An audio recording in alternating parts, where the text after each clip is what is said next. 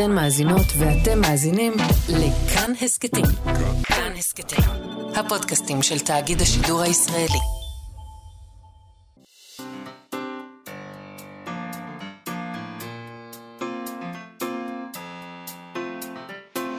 מה שכרוך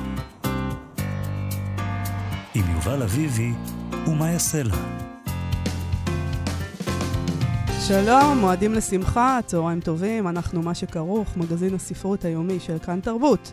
אנחנו כאן בכל יום ב-12 בצהריים, בשידור חי, גם בחול המועד. אתם מאזינים לנו ב-104.9 או ב-105.3 FM, אפשר גם להאזין לנו כהסכת באתר ובאפליקציה של כאן ובכל יישומוני הסכתים. איתנו באולפן, איתי אשת על ההפקה, על הביצוע הטכני יובל יסוד.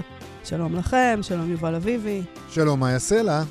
הגיע הזמן לדבר על זומבים, לדעתי. כן, זה נראה לך הרגע המתאים? זה הרגע. טוב. זה הרגע לדבר על זומבים, ולא רק על זומבים, גם על דרקונים וסייבורגים וג'וקים ועוד כל מיני דברים מאיימים ומגעילים ומפחידים. Mm. כל זה כאן אצלנו, בראשון. בראשון מערב, לא סתם. ראשון לציון מערב. Mm. אה, לא אומרים ראשון לציון מערב. אומרים ראשון מערב. אומרים ראשון מערב. אני הרגשתי צורך להסביר לטובת הישראלים שלא שלא יודעים מה זה ראשון. הם לא שמעו על ראשון. כן. אה, אז אנחנו מדברים על אימה בראשון מערב, זה ספר אימה לנוער, ואני אומר לנוער בהסתייגות, כי לדעתי זה ספר הם. הגדירו את זה ככה. אני מאוד נהניתי מהספר מה הזה. זה נהניתי? Mhm. זה ספר אדיר. זה כבר בשורות הראשונות שלו, אגב, הספר הזה רומז שהאימה והפנטזיה זה סמל לכל מיני דברים. פיגורה? זה, את, לא יכולה, את לא יכולה להגיד שזה לא נכון, פיגורה. נכון, זה נכון. לא רק שזה פיגורה, זה פיגורה שמוגשת לך. לך, זה במיוחד לי, לך. כאילו, לי, את מאיה? הסיפור הראשון, הספר הזה... אתה קראת וחשבת עליי? אמרתי, כל הזוועות האלה? ת- לא, לא, מאיה תעוף על הנמשל. את נכון. לא תוכלי להימלט מהפיגורה, את תמותי על הנמשל. נכון, תכף אנחנו נכון, נספר אני לכם. באמת על זה. אהבתי את זה. אז זה דברים שקורים במציאות, והאימה וה, וה, וה, וכל הפיג, הדמויות המאיימות והיצורים שהוא מכניס פנימה, הם רק אה, סמל לדבר הזה. אז אנחנו נדבר עם מחבר הספר, דוקטור אמיר חרש, ונדבר גם עם צור שייזף שלנו בפינה, של, בפינה שלו, דרך הספר, על ספר מסע, על הרוח בערבי הנחל. יש לי אותו פה לידי, אני כל כך אוהב את הספר הזה. אבל לפני כל זה, כן. אנחנו ממשיכים עם הסמליל של הספרייה הלאומית, או יא. הלוגו. אתמול נודע שאחרי סערה ציבורית גדולה סביב הלוגו החדש, הוחלט לבטל את השינוי ולחזור ללוגו הקודם, לכאורה בגלל הלחץ הציבורי. אחר כך הופץ מכתב של שר החינוך, יואב קיש, אה, ליו"ר הדירקטוריון, הוא דרש, אה, הוא דרש את הדבר הזה, והוא גם דרש את שמות כל המעורבים בהליך שינוי הלוגו. כן. אה, ולדעת איך הם הצביע? הצביעו. איך הצביעו? מי בעד, מי נגד. כל מיני דברים כאלה. כן. אה, אתמול דיברנו כאן עם המעצב להב הלוי על הלוגו החדש. אה, היום אנחנו רוצים לדבר עם מי שאחראי על הלוגו הנוכחי, המעורר סערה. הנה, אנחנו חושפים את השם שלו. שר החינוך, יואב קיש, בבקשה, אנחנו מגישים לך את הראש שלו על מגש של כסף. רותם כהן סואיה, מעצב גרפי, בעל תואר ראשון בתקשורת חזותית מבצלאל, ותואר שני בעיצוב גרפי מהאקדמיה המלכותית הדנית לאומנויות. מה אתה תעשה עם זה, שר החינוך? שלום, רותם. שלום, שלום מאיה, שלום יובל, ושלום למאזין יואב קיש, אה, מזמן... אתה, תגיד, רותם, ברשימה השחורה שלך. בדיוק, אתה חושש שיבואו אליך, ייקחו אותך עכשיו? מה, איך זה עובד? אה, חושש, בטח, כבר הרסתי את המזוודות. Mm. אה, סתם, לא. לא באמת חושש, אני עומד בגאון מאחורי כל מה שעשינו, אני פשוט נעצב אה, שפוליטיקאים מתערבים בהחלטות אומנתיות באופן כזה בוטה ומנהל- ומנהלים כזה שיח מפחיד. אה, ומחר זה יכול להיות גם מתערב בתכנים של הספרייה, אבל אה, לא על זה באנו לדבר, אני... נכון, לא, אבל אתה רגע. נמצא בתוך סופה מאוד מאוד גדולה, נכון. שהשורה התחתונה גם של הסופה הזאת זה שביטלו את העבודה שלך. אמרו, טוב, לא נכון. משנה, ואנחנו חוזרים אחורה. אז זה דבר גדול. אה, זה דבר גדול, וכרגע גם אני מרגיש שבאמת השם שלי, אני נמצא בלב הסערה, וצריך להבין שזה לא תהליך של מה רותם החליט או לא החליט שיהיה, אלא זה תהליך ארוך של מעל שנה וחצי של דיאלוג ומחקר מעמיקים שנעשו בשיתוף עם גורמים רבים בספרייה, אנשים שבאמת עובדים עם הספרייה יום-יום, מכירים את פעילותה, אה, מכירים את השפה הגרפית שלה, ולקראת המעבר לבניין החדש היה, היה איזשהו רצון אה, לרענן את השפה הגרפית של הספרייה אה, ולהביא אותה למאה ה-21. לפני אבל רגע, אנחנו נדבר על, ה, נדבר על הלוגו, אבל אני רוצה לשאול אותך בדיוק על הדבר הזה. אתה יודע, אחת הטענות שהוא רוצה לדעת, השר קיש, במכתב שלו, איך הדברים התנהלו, מי בחר, מי החליט, האם היה מינהל תקין, האם היה מכרז, האם היה, איך, איך התנהל העבודה שלך, מהצד שלך, מול הספרייה הלאומית? איך זה התנהל, ההתחלה של זה? אה, אני כמעצב גרפי אה, נותן שירותים כאלה ואחרים לספרייה כבר אה, בחמשת השנים האחרונות. עובד בעיקר עם מחלקת התרבות, החינוך, מרכז המבקרים, אבל כמובן שאני לא מעצב הבית של הספרייה, והם עובדים עם מעצבים שונים. נעשו כל מיני ניסיונות למתג מחדש את הספרייה עוד הרבה לפני שאני נכנסתי לקלחת, ובעצם נוצר איזשהו מצב שבו ההצעות שהוגשו אה, והתהליכים הארוכים שנעשו לא, לא נבחרו, ומסיבות כאלה ואחרות נפסלו, אה, ופנו אליי. כי באמת אמרו, הבעיה שהייתה לנו עם המעצבים האחרים זה שהם לא ידעו מה זה הספרייה הלאומית, מה אופי הפעילות שלנו, מי קהלי היעד שלנו. אתה עובד איתנו, אתה מכיר אותנו, אתה באמת כאילו יכול לתת את האינפוט המקצועי שלך אה, ובואו נתחיל דיאלוג. באמת התחלנו דיאלוג שבו עשינו מאות סקיצות, לא פחות, ונבחנו שלל כיוונים, חלקם באמת מתבססים על הלוגו הקיים, עם איזשהו תיקון קל, אה, וחלקם קצת יותר פורצי דרך, חלקם היו מבוססים על הבניין, מבחינה ארכיטקטונית כזו או אחרת. אה, אבל בסופו של דבר הצוות אה, של המנהלים ש... שליווה את כל התהליך החליט על הדבר הזה, זה עבר עוד אישורים מול כל הגורמים הרלוונטיים, אה, והייתה התרגשות מאוד גדולה שאנחנו עושים פה משהו, משהו שהוא באמת אמיץ, משהו שהוא באמת חדש. אז בוא נדבר כן. על הלוגו עצמו. כן. אולי תסביר לנו מה אתה ניסית לעשות. ואולי גם לאור הטענות שבטח קראת על אובדן הזהות היהודית, הציונית, למה הפונטים כן, מאוד בעברית. כן, האשימו אותי שאני אה, אנטי-ציוני, מתבולל בעד מדינת מתבולל. כל מחבליה. כן. אה, אני רק אציין שהסיבה שגרתי בקופנהגן, ומישהו מצא את זה ב... באיזשהו אה, מקום באינטרנט, זה בגלל שהיינו בשליחות דיפלומטית, אה, אני ובן זוגי היינו בשליחות דיפלומטית מטעם המדינה, ובעצם ייצגנו את המדינה כשהיינו אה, בקופנהגן, אה, אז זה רק לשים את הנקודה על זה. Mm-hmm. Uh, הלוגו המהולל שהיום כולם מבכים על לכתוב במחקרים שאנחנו ביצענו, uh, באמת מחקרים עומק עם סקרים מאוד מאוד מקיפים, uh, עלה שרוב האנשים בכלל לא מכירים את הלוגו. רוב האנשים באמת פשוט לא זיהו אותו, כן. ולא ידעו להגיד זה הלוגו של הספרייה הלאומית. הוא גם לא לוגו מאוד ותיק. זאת אומרת, אתמול אהבה לוי דיבר על הלוגו של דואר ישראל והאחים שמיר. זה לוגו בין כ-15 שנה. שעוצב על ידי יוסי למן, שהוא מעצב באמת אה, אה, בכיר ועם אה, המון המון ניסיון וחשיבות בעולם העיצוב הגרפי. אבל בעידן הנוכחי אנחנו הבנו שהלוגו הזה פחות מתאים כי מכמה סיבות. קודם כל, הספרייה היא לא רק ספרים, הספרייה היא הרבה הרבה מעבר לספרים. הספרייה היא עם מוזיקה והיא אומנות והיא אירועי תרבות והיא, והיא חינוכית מאוד מאוד ענפה. והיא אה, אה, תכנים מוקלטים והמון המון סוגים שונים של תכנים שהם לא רק ספרים. הספרייה היא לא רק מקום שבו יש ספרים על מדף. לכן החלטת להוריד. את הסמל הזה ש... של הספר בעצם. לכ... לכן החלטנו אה, לעזוב את הספר. אני רק אגיד עוד משהו שכנראה רוב האנשים שהגיבו פשוט כנראה לא נחשפו לפעולה, לפעילות של הספרייה הלאומית בשנים האחרונות, כי הלוגו שהוצג בתור הלוגו הישן, הוא לוגו שאנחנו אה, לא עושים בו שימוש ברוב הפרסומים של הספרייה אה, בכל mm. השנים האחרונות. הלוגו של הספרייה שהוצג הוא אה, כתוב בפונט שהוא הפונט של האוניברסיטה העברית, הספרייה הלאומית, המילים בעברית כתובות בפונט של הספרייה הלאומית, של האוניברסיטה העברית, עוד מהיותו בית הספרים הלאומי האוניברסיטאי. ועצם ה, המעבר לבניין החדש אה, מנתק איזשהו קשר בין הספרייה הלאומית לבין האוניברסיטה העברית, ולכן גם היה צורך לטפל בטיפוגרפיה. אה, היה המון המון דיון על האם ערבית או לא ערבית, או באיזה היררכיה. כן. אני אישית מאמין שאנחנו חיים במרחב תלת-לשוני, יש לנו שלוש שפות רשמיות במדינה, וחשוב לייצג אותן באופן שווה. אנגלית מבחינתך היא גם שפה שלישית שלנו, רשמית? זה ככה בחוק במדינת ישראל. האנגלית. רשמיות, כאילו.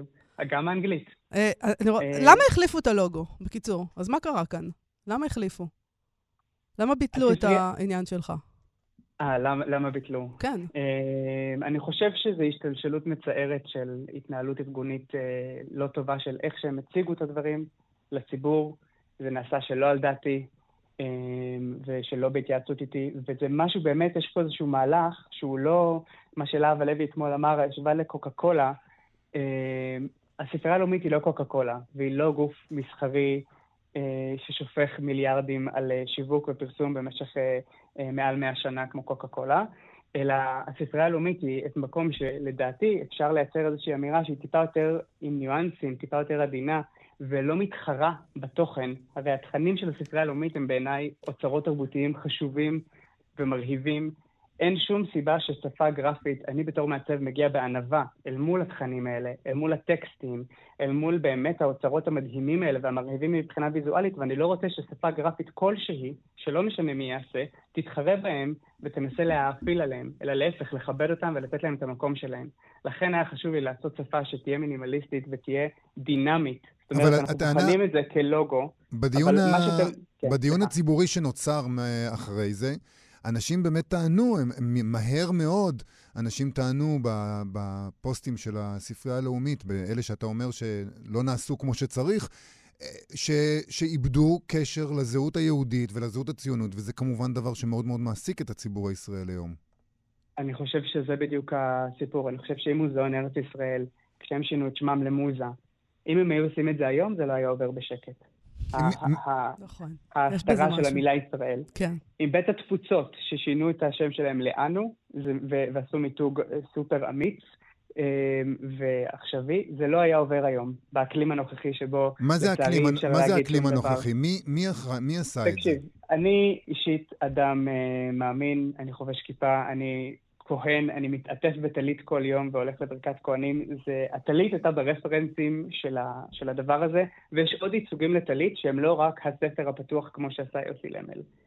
אה, זה קודם כל חשוב לי לציין, אה, אי אפשר להאשים אותי באנטי-ציונות, אבל ב, אנחנו נמצאים בס- ב- באמת בימים מטורפים, בתוך מדינה שהיא ארץ אוכלת יושביה, אה, שכל דאלים גבר, ואם משהו לא אה, מובהק, אז אה, אנשים אה, יכולים לפרש אותו לכל מיני כיוונים, ולצערי בחרו לפרש את זה ולקחת את זה לכיוונים אה, מאוד מאוד עצובים, שלא לא מאפשרים לנהל באמת דיון תרבותי על מה זה סמלים, על מה זה ויזואליזציה במרחב הישראלי, שאנחנו יודעים שזה סיטואציה לא פשוטה. אנחנו חיים במרחב, במרחב שהוא מאוד מאוד מורכב ויזואלית ומאוד רועש, ומאוד אלים ומאוד אגרסיבי באופן הוויזואלי שבו הוא מתבטא, ופתאום כשיש ניסיון לייצר אמירה שהיא קצת יותר שקטה וקצת יותר בוגרת, אה, אז זה ישר נתפס בתור הפרוגרס, הקיצוניים שבאים אה, ל- למוטט את זהותה היהודית של המדינה. אתה יודע. אבל, אתה יודע, אבל uh, הרבה פעמים כשקורים דברים כאלה, העם, הציבור, שלפעמים, גם אני כזה, אני לא, אני הדיוט גמור בענייני עיצוב, והדברים שאתה אומר פה, רובם חדשים לי. אז אנחנו, העם, מגיבים, שולפים מהמותן, מגיבים בצורה שבה אנחנו מגיבים, אנחנו לא תמיד יודעים את הדקויות האלה. אבל מישהו למעלה אולי אמור להגן עליכם ולהגן על, ה, על הבחירות האלה ולהסביר ולחנך, כמו שהספרייה הלאומית עושה. אתה מרגיש שלא עשו את זה במקרה הזה? כן, ש- הפקירו אותך? הפקירו אותך? אני מרגיש לגמרי שהשם שלי היה מרוח בכל המקומות, ולא, אני לא מרגיש שקיבלתי את הגיבוי המספיק. אני מבין לגמרי את ההחלטה שלהם, אגב. את אה, ההחלטה לחזור ה- בהם? ההד הציבורי היה כל כך אה, עז, שאני אני מבין מדוע הם עשו את זה. אני חושב שהם לא היו צריכים לעשות את זה, אבל אני מבין לגמרי ומכבד את ההחלטה שלהם. בסופו של דבר, אני מישהו שבא ו- ומביא איזשהו חזון, אה, שהם יכולים להסכים איתו או לא להסכים איתו. אה, ובאמת ההד הציבורי, בגלל שאנחנו ברשתות החברתיות, אין אפשרות לקיים שיח מעמיק. הכל נורא נורא שטחי ונורא רדוד. בסופו של דבר, אני, אה, אני מרגיש שאני צריך להחלים מכמות ההודעות המזעזעות שאיחלו לי ולאימי והוריי אה, דברים מאוד מאוד קשים. שלחו לך הודעות אה, לטלפון שלך? הודעות נאצה? המון, המון. זה... יש אה, עדרים מוסתים שמרשים לעצמם לכתוב מה שהם רוצים בלי, בלי באמת אה, להבין שיש בן אדם מאחורי זה שקורא את הדברים. ועם כל כמה שאני גאה מאוד מאוד מאוד במה שעשינו, ואני עומד מאחורי זה באלפיים אחוזים, אני חושב שזה היה תהליך אמיץ אה, ונכון עבור הספרייה, שהוא באמת תהליך של, של יצירת שפה גרפית שהיא בהלימה גם עם התכנים, גם עם הבניין החדש, גם עם אופי הספרייה המתחדשת. אה, חבל לי שזה הגיע לרמות כאלה. אתה יודע על אנשים שבאמת, נגיד, פנו לספרייה הלאומית ואמרו להם, אנחנו רוצים את הלוגו אה, הישן חזרה, אנחנו רוצים שתורידו? בוודאי. הלחצים הגיעו מכל הכיוונים. מה זה מכל הכיוונים? אני לא, לא יכול לפרט יותר מזה. מכל הכיוונים. אבל... מכל הכיוונים את- את- הפוליטיים, את, את, המכתב, את יובל. המכתב כולנו ראינו. את המכתב כולנו המכתב ראינו. היה, היה מפורסם. נכון, נכון. האמת שברגע ששר החינוך מפרסם כזה מכתב, אנחנו כבר לא... זה כבר מוזר לדבר בכלל על לוגו, כי, אתה יודע, זה קודם כל המכתב הזה. כן, אז הנה, הנה הוא. רותם כהן סואיה, מעצב אה, הגרפי אה, שאחראי על הסמליל החדש, שעכשיו הוא כבר הסמליל הישן. הישן. אני אה, חושב שעוד לא נאמרה המילה האחרונה בסוגיה הזאת. תודה רבה לך. תודה שבאת לדבר איתנו. לכם. תודה, רותם. להתראות. להתראות.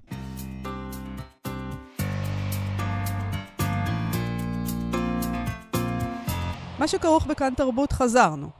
הילד החדש שהגיע לכיתה היה עולה חדש מאמריקה, והוא גם היה זומבי. זה היה די ברור. שיער לבן של אבקן, פנים חברות, חסרות דם, וזוג עיניים מתות, שרק בוהות קדימה, בלי להתמקד בכלום. כן, הוא היה זומבי. אבל היועצת החינוכית אמרה לכיתה שאסור לקרוא לו זומבי, כי זומבי זו קללה. כבר ידעת פה שאני אוהבת. פה את זה. ידעתי שתאהבי את זה. אז ככה זה בעידן התקינות הפוליטית, אסור להכריז על הדברים כפי שהם, אפילו במקרה של זומבים, אה, ותקינות פוליטית זה מין חרב פיפיות כזאת, כי היועצת ממשיכה למנות את כל הקללות שבהן אסור לכנות את הילד החדש. היא מציעה את הקללות שאסור היא להגיד. מלמדת אותם. היא מלמדת אותם, למשל. תלמדי אותנו. פגר, גופה, בן של גופה, זיכרונו לברכה, עליו השלום, מסריח, סירחוני, הגנרל צחנה, זומב, זומביבון, מיסטר זי, לבנבן, פודרה, טומטום, מוח מת, מנשנש מוחות, קניבל, ברחן קבר, פעם בחיים, חסר רגש וזולל כרוביות. זה נהדר. ולילד דגן זה מזכיר את השיעור שבו, אה, שהיא העבירה המורה הזאת, על למה אנשים פונים לסמים, שבו היא הסבירה כל כך טוב מהי תחושת העושר המדומה שהסמים גורמים, עד שלא נשארו בכיתה ילד או ילדה שלא ישתוקקו לעשן כבר סמים. וזו רק ההתחלה של הספר אימה בראשון מערב. ספר אימה לנוער על התאומים ארי ודגן, שכתב אמיר חרש, שהוא גם דוקטור לספרות באוניברסיטת תל אביב, שחוקר אימה בספרות, בתרבות ובמיתולוגיה. הוא גם סופר שכתב את הספרים ברונז, פנטזיה כנענית, דיברנו איתו על הספר הזה. אה, והתבטא לעולם, היה רומן בלשי. שלום, אמיר חרש. שלום, שלום, זה היה תענוג לשמוע אותך קוראת מהספר. זה היה תענוג לקרוא אותו. כן, זה כיף. אני מוכנה להיות זאת שקוראת את הספר באירועים פומביים. את הקללות, טוב. אז, אז בוא נגיד, הדבר הזה מתחיל עם זומבים, אה, אבל אחר כך יש עוד כל מיני יצורים, עוד מעט נדבר על הדבר הזה, אבל מאיפה אנחנו הגענו לראשון מערב? שאני מודה שזה הדבר הראשון שתפס אותי, זה השם של הספר. זה- זה אימה שם בראשון מערב, זה לא ספר שאתה יכול פשוט אה, להמשיך הלאה. אתה חייב לעצור רגע, לראות מה קורה. כן, אני מודה שיש ספרים שאני כותב אותם, וקשה לי למצוא להם שם, ורק בסוף מתגלה לי מה השם. פה זה מקרה הפוך, שבו השם קדם לספר. כאילו, הכותרת אימה בראשון מערב נשמעה לי משהו כל כך מוצלח, שהייתי חייב להתחיל אה, לכתוב את ה... זה היה קודם כל את השם. ואמרת, אני חייב ספר עכשיו. אסור לעשות? לבזבז את כן. הכותרת הזאת. מאיפה? אבל איך החלטת. לכתוב? כי גם יש היום את העניין הזה של כל מיני הורים, לא יודעת מי אלה, ששומרים נורא על הילדים שלהם מתכנים קשים, שזה חלק ממה שאתה כותב עליו בעצם, אבל הם לא ירצו אולי שילדים שלהם יקראו על אימה בראשון מערב.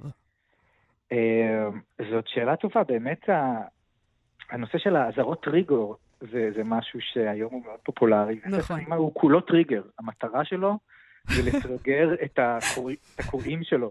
נכון. זה משהו הפוך לה- להיגיון של התקופה, אבל כן. באיזשהו מובן הוא גם לגמרי הולך עם ההיגיון של התקופה.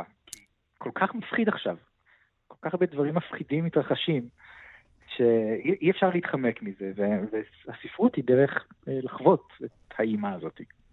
כי אתה יודע, אתה, אתה, זה מאוד מאוד ברור כבר בספר, נגיד שיש פה כמה סיפורים בתוך הספר, שארי ודגן הם אמנם הגיבורים של אה, כולם ביחד עם אחותם, אבל קורים כל מיני דברים. מגיע דרקון, יש זומבי, יש סייבורגים, יש ג'וקים, כל מיני דברים מפחידים ברמות שונות, אבל תמיד אנחנו מרגישים שכמו שאתה אומר, זה, זה לא רק שאנחנו מתמודדים עם החיים שבחוץ, עם, עם פחד שהוא פנטסטי, אלא שהפחד הפנטסטי הזה הוא דימוי של הפחדים האמיתיים שבחוץ. למשל, בפרק על הדרקון, אה, אה, יש דרקון שמאיים על ראשון מערב, ובגלל זה כל הילדים בבידוד וצריכים ללמוד בזום, וצריכים, ואסור להם לצאת לטיול באופניים, ואסור להם ללכת לים, שאנחנו מאוד ברור לנו מה זה מדמה? זה מדמה תקופה שבאמת הילדים היו תקועים בבית ואסור היה ללכת לים. והיה דרקון בחוץ. והיה דרקון בחוץ, פשוט, אה, הוא היה, כן, הוא היה סיני. כן, אנשים אה, אה, פחדו לצאת החוצה, פחדו פחד מוות בתקופה ההיא, וזה באמת סיפור שנכתב במהלך הקורונה. אז זה היה מין גלגול של זה, אבל אימה באופן כללי, בכלל, אימה פנטסטית היא הרבה פעמים מסמלת דברים אחרים.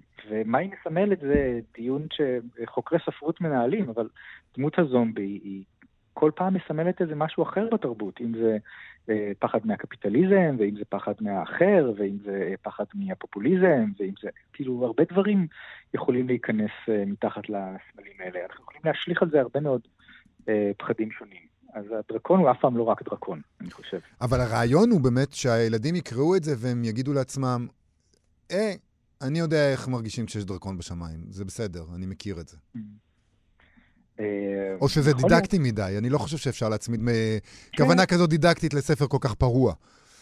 אז, אז כן, אתה יודע, אפשר להגיד הרבה דברים על דידקטיות, או על פסיכולוגיה, או על רווחים שיש מקריאה של ספרות, אבל בסופו של דבר לקרוא, של ספרות, לקרוא ספרות זה פשוט כיף ומעניין ומרגש ומפעיל את כל הגוף והמוח והאישיות בכל כך הרבה לבלים, אז זה מאוד רדוקטיבי לצאת עם איזה נכון. מסקנה על... ובאמת הספר הזה איכשהו הוא מצחיק, זאת אומרת, אני לא יודעת, אותי זה הצחיק, אולי אני לא בסדר, אני מתחילה לחשוב. אה, בוא נדבר על פחד וגועל, שזה נושא שאתה מתעסק בו ומרצה אודותיו, נכון? פחד וגועל. כן, כן, אני uh, מלמד קורס uh, באוניברסיטה שנקרא uh, שפת הפחד, שעוסק באימה בתרבות הספרות ובמיתולוגיה, והוא יתחיל עוד שבועיים. בפעם השנייה. אז... אה, ומה אתה מתכוון אה, לספר להם על פחד? כלומר, הפחד, למה הוא משמש אותנו? למה זה טוב לנו ללכת לסרט אימה? אני למשל משתדלת לא ללכת לסרטי אימה. מה אני מפסידה? אה, אני חושב שכל אחד יש לו רווחים קצת שונים מסרטי אימה. אני קודם כל מאוד נהנה מהם. משהו באינטנסיביות של החוויה, בניתוק המוחלט מהעולם, יש, יש בזה אה, משהו שהוא מאוד engaging, מאוד immersing, סליחה על המילים הלועזיות. Mm. אה, אתה כולך בתוך הספר או הסרט, האימה אה, תופסת אותך ולוקחת אותך אה, איתה למסע. אז יש איזה קשב מאוד חד, וזה גם מחקרים מראים, שאתה מאוד נשאב לתוך אה, סיפור של אימה, וזה גם אה, עוזר להתמודד עם, אה, עם פחדים. למשל, אה, לפני יומיים חזרתי אה, מאיזה כנס באיטליה, ובמטוס, צפיתי בסרטי אימה על מטוסים שמתרסקים. וואי, וואי, וואי. רגע, הם הקרינו? הם הקרינו את זה או שאתה... אני הקרנתי. אתה הקרנת לעצמך? מה יש כן, לך? תגיד לי. כן, זה קצת לא בסדר. אני פוחד מלטוס, אני באמת פוחד מלטוס. אה, וזה עזר לך?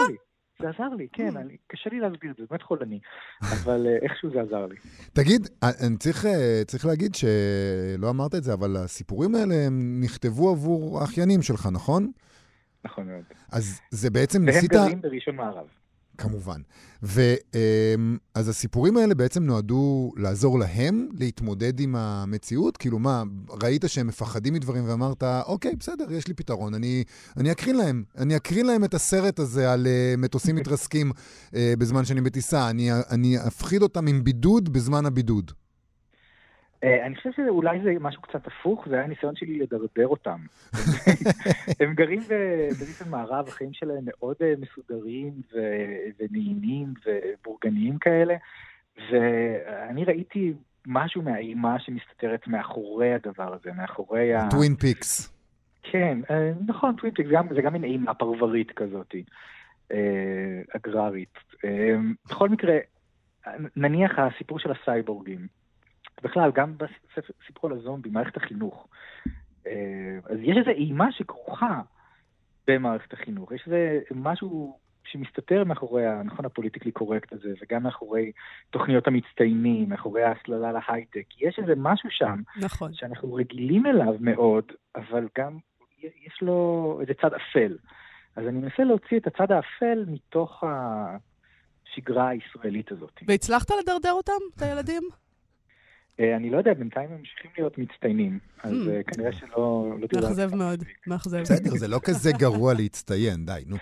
תשמע, אני, לא. חי... אני חייב לשאול אותך, אבל גם אה, על, על, על העניין שלך כסופר. אני, אתה מחל... אתה, בגדול, אתה עד כה החלפת סגנון כל ספר. כתבת ספר בלש, ואז אמרת, טוב, מה אני אעשה עכשיו אחרי שכתבתי בלש? אני אכתוב ז'אנר... פנטזיה כנענית. כן, ז'אנר שהמצאת.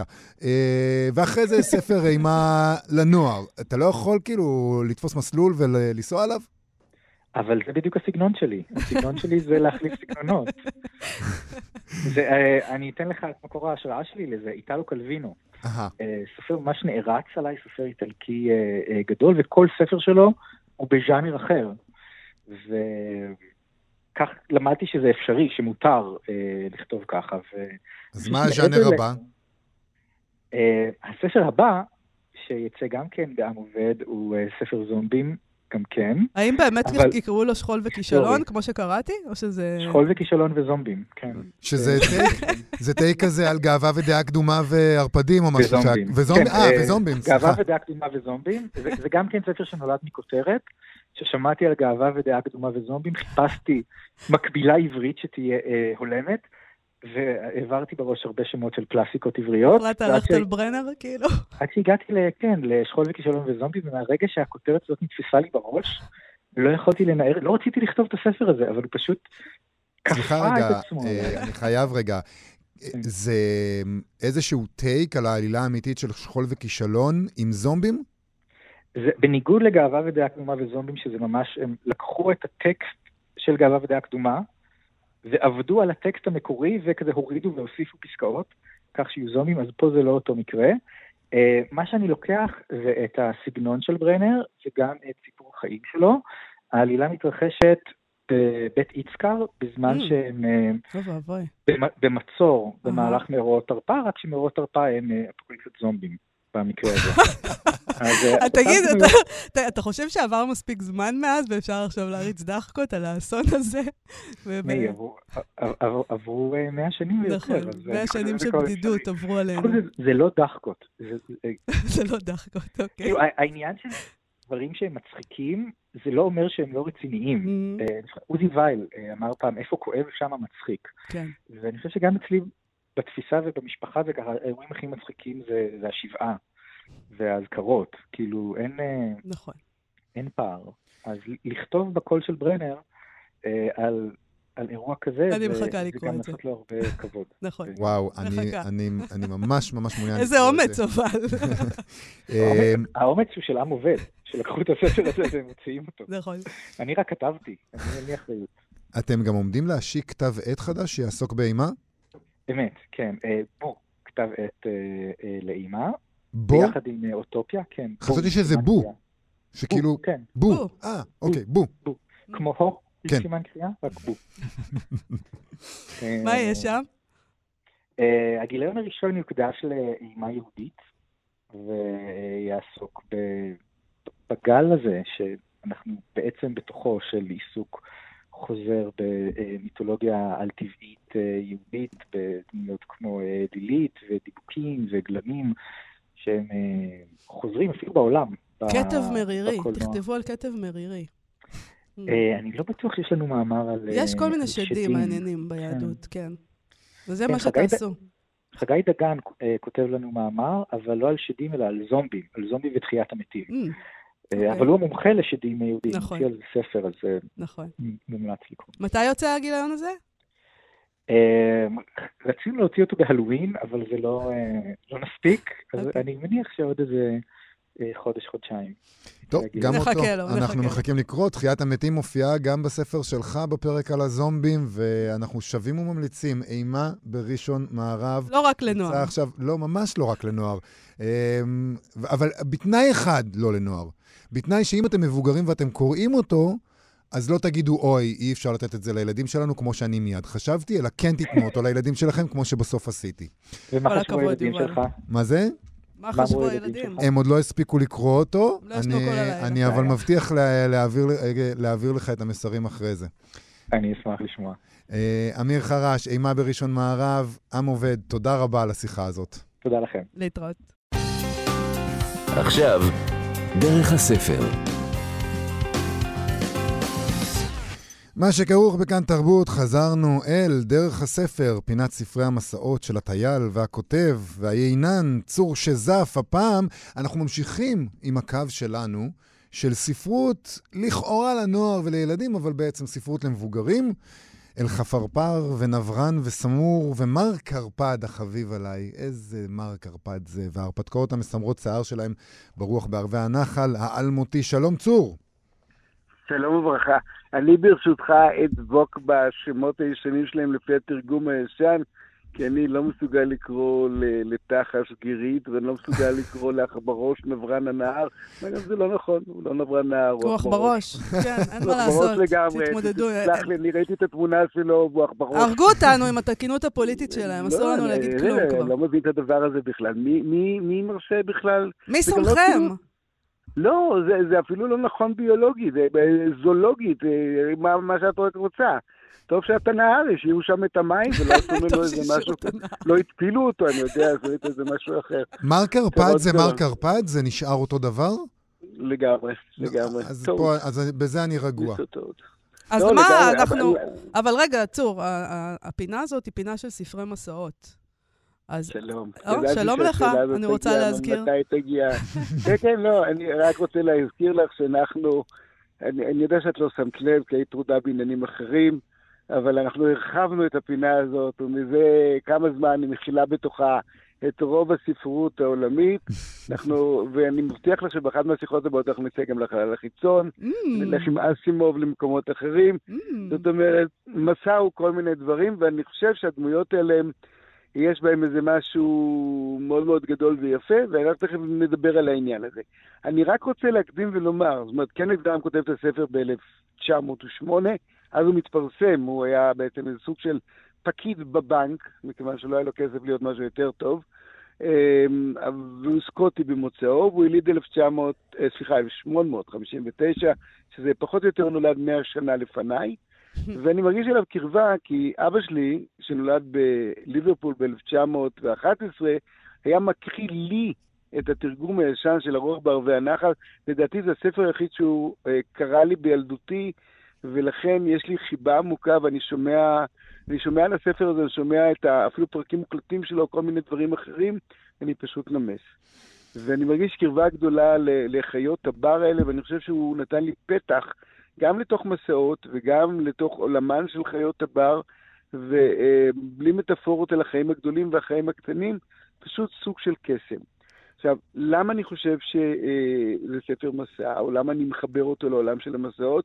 קודם כל, כי תחילתו במסע אביבי לגמרי. זאת אומרת, כמעט הסצנה הראשונה של הדבר הזה, ששם החפרפר, או החולד, או השני יודע מה, יושב בתוך הבית שלו ומתחיל עם ניקוי האביב, והאביב קורא לו, והאביב קורא לו, ואז הוא זורק את הכל, מזנק החוצה ויוצא, ואז הוא מגיע לגדת הנהר, ושם הוא רואה איזה, איזה משהו מבהיק, ומסתבר שזה העין של עכברוש, ואז הוא נפגש עם עכברוש, ועכברוש מזמין אותו למסע על פני הנהר. עכשיו, הנהר משמש לנו בתור מטאפורה, דיברנו עליו בפעם הקודמת, בתור האם העתיד הוא במורד הנהר או במעלה הנהר. אני, אני כבר אמרתי פעם שמבחינתי מסע זה כמו להיות בתוך הנהר, כשאתה אחד עם זרם החיים, לעומת לשבת על הגדה שלו ולהביט בחיים שעוברים על פניך. ואני חושב שאולי אפילו הסצנה הראשונה הזאת, שבה החפרפר המבוהל יושב בעצם בסירה עם העכברוש, והוא שואל אותו, ו- וזה נחמד בנהר, ואז העכברוש אומר לו, אין כדוגמתו להיות בתוכו ועליו, ולשחות בו ולשתות ממנו, וכל הדברים שזה, ואז בום, הראש שלו נכנס באיזה גשר, והוא נופל לתוך הסירה, וכמעט נופל למים, וכמעט הסירה מתהפכת. ואני חושב שזה בעצם, לא יכול להיות מסע טוב מזה, העניין הזה של שני רעים שזה עתה נפגשו, והם בעצם יוצאים לאיזה משהו שהוא לא ידוע ולא ברור, ואני חושב שכל הספר הזה הוא בעצם מין ספר הרפתקאות, או ספר של מסעות הרפתקה, שבו כל פעם מצטרפת איזו דמות, ותמיד יש בה את הדברים האלה שאנחנו מדברים עליהם, של איפה כדאי להיות ומה כדאי לעשות. זאת אומרת, אז זה מעניין העניין אחד- הזה של איפה כדאי להיות, כי אתה דיברת על ההתחלה, וההתחלה היא, היא הימלטות מהסדר המאוד מאוד מדכא של החברה. זאת אומרת, אה, לא, לא להיות אותו... בסדר אה, הטוב. אה, אותו חפרפר שמנקה ומסדר את הבית, ונשאר בבית, ועובד כמו כולם, ו- והוא כזה קפיטליסט טוב. לא, הוא הולך להיות נווד. לא רק שהוא הולך להיות נווד, אלא שהוא אומר לך דבר הרבה יותר גדול מזה. האביב קורא לו. זאת אומרת, עזוב אותך מכל הסדר החברתי. אני, יש, יש את כוחות הטבע, וכוחות הטבע, הם ישלפו אותך החוצה. לך עם מה שאתה מרגיש, לא עם מה שכפו עליך. עכשיו, תשים לב שזה קורה, אותו דבר קורה גם לעכברוש. עכברוש הוא הרי מין, מין בחור מאוד מאוד מסודר, בסופו של דבר. חוץ מהקטע של המסעות על הנהר, הוא תמיד יש לו דעה מאוד סדורה על העולם. מה צריך לעשות, איך צריך לעשות, מי זה החבר'ה האלה שיושבים ביער, למה אני לא אוהב אותם, מה זה יער העד. זאת אומרת, ופה כל העניין הזה שפתאום היער האנגלי, התמים והנחמד, אבל גם האפלולי והרוכש מן חיות קטנות וגדולות, הופך להיות מין איזה איום גדול. אבל פתאום באמצע היער מסתבר שזו תעלומה גדולה. ושם יושב התחש, או גירית הדבש, כפי שהיא לגמרי נראית בציורים הנפלאים שם. והוא איזה מין סוג של מתבודד חכם שלא רוצה להיות מעורב בעולם, ועוד פעם, כתוצאה מזה שהם... אותו, החפרפר, אותו אחד שנענה לתשוקות שלו, הוא, הוא יוצא למסע לתוך יער העד, ופתאום מכל הכיוונים מתחילות לתקוף אותו כל מיני חיות שהוא פולש לשטח שלהם, והעכברוש יוצא להציל אותו חמוש באקדחים ובחרבות וכל מיני דברים, וכשהוא לוקח אותו הביתה, אז החפרפר נתקל במפתן של התחש, ואיכשהו התחש מארח אותם בלילה, ונוצרת איזה מין חברותה בין שלושת הדמויות האלה, שכל אחת משמש איזה אה, משהו אחר בתוך הצלע הזה.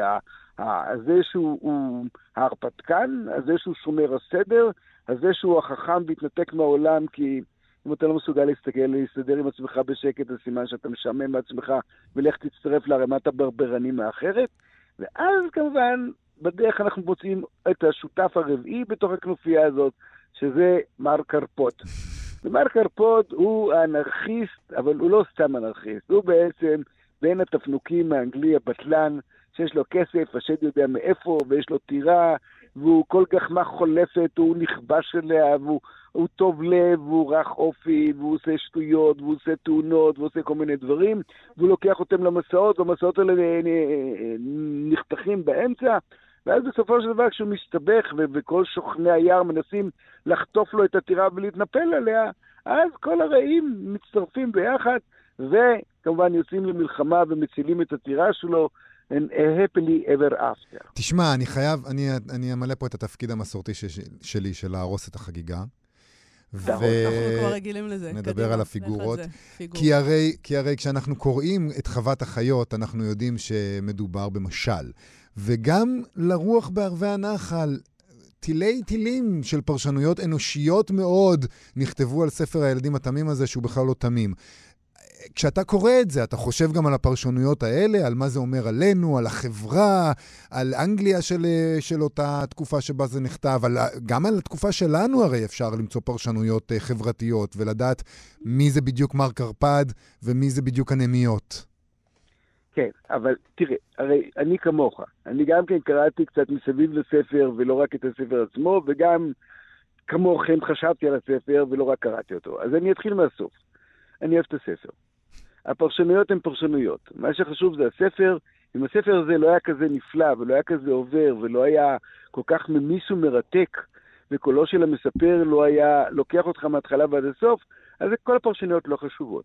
אבל צריך לזכור עוד דבר, שבעצם אנחנו מדברים על זה שקנט גרם מתחיל פה, או לא יודע אם מתחיל פה, אבל מתחיל לפחות בבריטניה הגדולה, שהיא קרובה לשיא האימפריאלי שלה, הוא מתחיל מסורת שאנחנו יכולים להמשיך אותה אחרי זה, כמובן, עם פועדוב, שהוא יליד, נולד אחרי מלחמת העולם הראשונה, ואחרי זה כמובן אתה יכול להוסיף לה את אורוול, שזה מסורת של שנות החמישים, ואני בטוח שפספסתי עוד איזה דבר או שניים, זאת אומרת, מתפתח איזה ז'אנר אנגלי כזה, שהוא מעניש את החיות.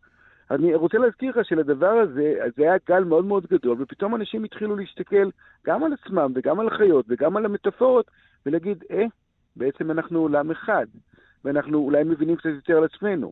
ואז הייתה ריאקציה. ואני אני רוצה, אני מביא לך משהו שאינו מהשדה הספרותי, אלא מהשדה שנקרא אתולוגיה, ההסתכלות על החיות. אנשים אמרו, מה פתאום? חיות זה לא בני אדם. איך אתם שמים את, את העניין הזה, את, אתם אומרים שחיות הם בני אדם ואתם מענישים אותם ומספרים לנו כל מיני סיפורים? לא משנה שהם נפלאים, זו טעות נורא נורא גדולה. 1975, בא עמוד זהבי, האיש של הזנוונים, ואמר, תסתכלו על ההתנהגויות האנושיות של הזנוון. איך הוא פוחד בחושך, איך הוא שורק כשהוא עובר בין עץ לעץ, איך הוא מזהיר את החברים שלו. ובהתחלה כולם צחקו ממנו ואמרו לו, תגיד, אתה שוב פעם, אתה בא לספר לנו סיפורי ילדים? ואז באוקספורד אימצו אותו בחום ואמרו, הוא גאון. זה בדיוק ככה. תסתכלו על ההתנהגויות האנושיות של החיות, תסתכלו על ההתנהגויות החייתיות של האנשים. ולכן אני אומר, כל מה שכותבים הפרשנים הוא כנראה נכון, אבל הוא לא הדבר החשוב. החשוב הוא שמישהו פה לקח והבין איזה משהו מאוד מאוד עמוק, שהמרחק בינינו לבין החיות אינו כזה גדול, ואני יכול להלביש טיפוסים, לעשות typecasting לפי איך שאחד נראית לי ואיך שהיא מוצאת חן בעיניי. אני, נכון, נורא אוהב את הפ... זה פרשנות שלך, כאילו. הוא אומר, אתם לא צריכים עכשיו לחשוב מה זה מסמל, אתם צריכים לחשוב על זה שמלכתחילה אנחנו אותו דבר. אנחנו אותו דבר, וברור לגמרי, תראה, אין שום ספק שמי שלוקח את זה בצורה הלגמרי מוצלחת ומאוד רלוונטית להיום, זה ג'ורג' אורוול ו-1984. אבל תחשוב שב-1908 האימפריה הבריטית נמצאת בשיאה. גם כשהוא כותב את הדברים האלה, אה, קנט גרם, הוא כותב אותם יחסית בעדינות. אז אני אומר, הדמות הכי בולטת היא כמובן הקרפד או הקרפוד, שהוא באמת האציל האנגלי, אה, קל הדעת, שיש לו כסף, והדמות של התחש, או גירית הדבש, היא מבוססת על, אה, על דמות, כנראה על דמות אמיתית של מלומד שהיה אה, אה, מתבודד בעצמו ולא כל כך אהב חברה.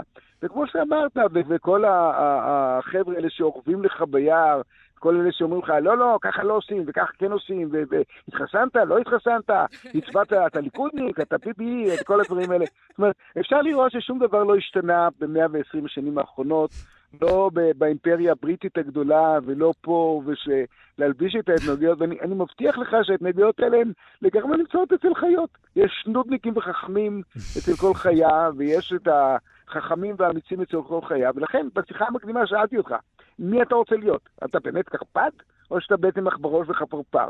האם אתה איש סקרן והרפתקן, או שאתה עכברוש האמיץ שלובש עכשיו את החרב ויוצא לקפלן על מנת אה, אה, להגן על הדמוקרטיה? ברור שאנחנו יכולים לגזור כל מטאפורה שאנחנו רוצים, אבל אני אומר, בראש ובראשונה, זה ספר מסע. זה ספר מסע וילדים מתים על סיפור מסע, כי יש לו התחלה ואמצע וסוף. תחשוב על פועדוב, על המסע הגדול של פועדוב נגיד, עם כריסטופר רובין, שבו הם חוזרים, הולכים במעגלים על עקבותיהם עד שהם מבינים את זה, ובכל זאת זה מסע ענק. אז כל המסעות הענקיים האלה, אלה המסעות שבעצם אנחנו גדלים עליהם בתור ילדים. ואני אכיר לך, אה, יש את ה- את הפסיכולוגיה ילדים ה- ה- השוויצרי הגדול, שהוא אה, טבע את המשפט, הילד הוא אבי האיש. תן לי ספרות ילדים גדולה, ואתה תקבל ילד גדול. תן לי את הדברים המטופשים ש, שיש מפעם לפעם בכל מיני דברים, אה, בסוף תקבל את מה שאתה מקבל. צור שייזף, אה, תודה רבה לך על הפינה הזאת. אה, תמיד אה, מדהים לגלות מה יש אה, בכל ספרי המסעות שאתה מביא לנו, וזה בהחלט ספר מסע מכובד, הרוח בערבי הנחל. תודה רבה על השיחה הזאת. תודה לכם. תודה, להתראות. ביי. עד כאן, יובל. כן, צריך לסיים, אין מה לעשות, אין נגמר מה לנו לעשות. הזמן. אז תודה רבה. לאיתי אשת וליובל יסוד שהיו איתנו כאן באולפן. בואו אתם לבקר בעמוד הפייסבוק שלנו, גם אתן מוזמנות. אנחנו נהיה פה שוב מחר. להתראות. להתראות. אתם מאזינים לכאן הסכתים, הפודקאסטים של תאגיד השידור הישראלי.